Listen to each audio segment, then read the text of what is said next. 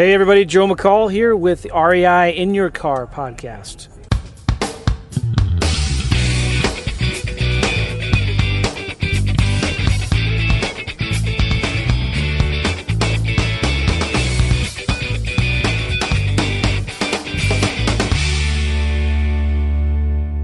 Hope you guys are doing well. In the background, you might hear the Octonauts. Yes, the Octonauts. Have you ever heard of them? Well, if you haven't, then you don't have kids. Or you don't let your kids watch high quality entertainment like the Octonauts. Creature Report. Creature Reports. All right, so my daughter's in the back. I don't let her watch TV much, but once in a while we do. And when we do, we let her watch the Octonauts because that's one of the few DVDs we have in here. The uh, just picking her up from preschool, heading home, and taking the scenic route again today. A good piece of advice for all of you guys that you know don't get stuck in a rut when you're driving home from work or you're driving to the grocery store. Take a different route and take the more scenic route as much as often as you can. All right, so I want to talk about today uh, maybe one or two things. We'll see how far I can get. But why do I like lease options? Mainly is one reason, and if I have time, I'm going to talk about. Maybe I'll do it for another episode. I have another idea to think something to talk about for lease option homes, but I love lease options. I always have, and let me tell you a little bit about why my history. So I was um, went to Iowa State University, got a degree in civil engineering. Uh, at the time, it was the year 2000 and the economy was pretty strong. Although I was worried about the tech bubble. Remember the tech bubble burst, and uh, was about to burst or something like that. And I imagine every college graduate's always a little worried about the job market. But and I was also worried about Y2K. Remember that? But I had about five or six different job offers out of school, and the reason why was not because of my grades. Um, my grades were just okay the reason why is is I had a lot of uh, internship interns or internships. I worked with uh, two or three different companies while I was in college, and also went to Europe for a student exchange. So my resumes and my interviews were head and shoulders above everybody else, just because I took a lot of internships and I worked had a lot of experience. So if you have kids in college or if you're in college yourself, definitely get as many internships as you, as you can. It's, it's okay if it adds another year or two years to your degree because it's going to be more important than ever, especially in this economy, to have experience. So is year 2000. I got a job in Kansas City, bought a house, and it was really cool. And about a year later, they sent me down to Bakersfield, California. They they call it the armpit of California which is kind of funny. Although I'm sorry if you live in Bakersfield or have family who do. But the reason why they call it the armpit of California is because it's hot and stinky. Because when it's hot, there's oil fields down there. It's an industrial town. Yeah, but anyway, it's a good place, right? And I was supposed to be down there for three weeks. It turned into three months. And it was hard, man. I remember we had only been married about three years.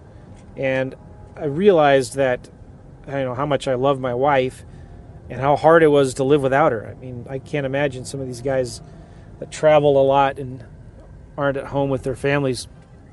So anyway, I was gone for three months. It was horrible, and uh, we'd see each other once or twice a month. But man, that three months felt like six months. Well, because I guess I did a good job there. They rewarded me with an assignment in San Francisco. We were building a power plant out in San Francisco. And I was doing project engineering stuff scheduling and cost control. So anyway, we couldn't sell our house because we were going to be coming back, so we decided we would rent it out. It was a two-year assignment, possibly three years. So we decided to rent our house out. My wife came with me to San Francisco, and we loved it there. It was amazing, awesome. I love Northern California. I would love to live there someday.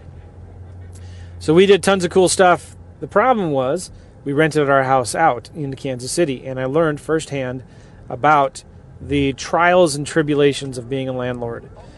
Uh, every we we're able to rent it out for about 100 $150 more every month above our mortgage payment. Um, but man, I never saw any of that money. It went to the property management company. It went to every month there was repairs and something that had to be fixed. I was constantly getting calls and emails from my property manager. It's not their fault, but it was an older house and a lot of things broke, and the tenant just wanted everything fixed for them. And man, it was a nightmare. Stressful.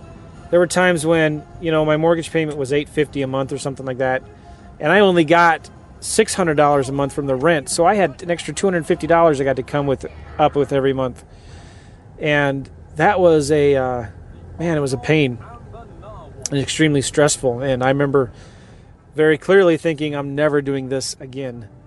We moved back to Kansas City, and then we couldn't get our well, the, yeah. Then the job ended early. The job was supposed to be two years. Uh, remember Enron when Enron collapsed?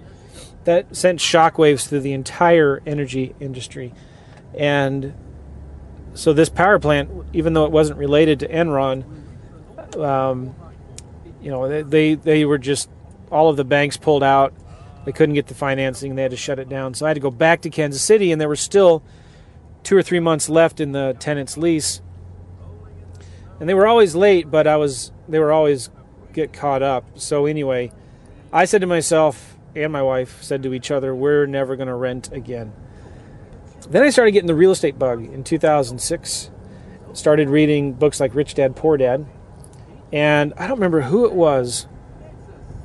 I wish I could remember. It changed my life forever. By the way, you should read you should read books. If you want anything out of this, some take-home advice, you need to read more. And I need to read more. I wish I could remember who it was, but somebody recommended me to read this book called The Secrets of a Millionaire Landlord. I remember who it was. Yes. So I read Rich Dad Poor Dad, got excited about real estate. And then somebody told me, as my brother in law maybe, told me about a friend of his that was um, building duplexes down in Austin, Texas, and selling them to landlords. And you could buy these duplexes, and they had really good returns on investments. So I was down. I actually flew down to Austin to meet this guy because I could. This is when it was really easy to get financing. Right, this was 2005, and it was super easy to get financing. And you can buy these con- these duplexes for I don't remember, but they were cheap, a lot cheaper than California and you could um, in Kansas City and rent them out, get good return on investment, and then you could refinance them and pull out cash. you remember those days? So, anyway, he mentioned to me a book, "The Secrets of a Millionaire Landlord" by Robert Shemin, and it's a real simple book, but he had a chapter in there about lease options, and one of the things he said in there was, with lease options, you can rent properties out to people who want to buy them and unlike normal tenants, these people are buyers. They want to buy this house and they can be they they tend to be better tenants because they can take care of the house better. They put a larger down payment down on the house. They can take better care of the home for the most part because they have some ownership in it, right? In a certain sense, they, because if they don't buy that house, they forfeit their option deposit money, right? And then he said that um, a lot of times you can make them responsible for the regular maintenance and repairs. So when I read that, I thought, holy smokes, you kidding me? So with a lease option, you get a bigger down payment, a bigger option deposit. You get a tenant who's going to treat the house better, more like it's their own because they want to buy it someday. You can get them to pay for the maintenance and repairs of the house, and you can sell it to them for top dollar within reason, right? And you don't have to pay any realtor commissions. Because that's the other thing. I did eventually sell this house, but I had to pay my property manager 6% sales commission. Of course, it was in the contract in the fine print. I didn't read that. I actually sold it to the tenants. I don't know how they got just the. That goes to tell you why we had a housing crisis. I mean, these were tenants that were late on their rent, and they actually were able to get a mortgage. Every month they were late on their rent. I'd be interesting to see if they ever stayed in the house. I, I don't think they did. Um, wow, just dawned on me. I just remembered that. Yeah, so they they bought the house, and then I had to pay the realtor a commission. So we didn't walk away from anything.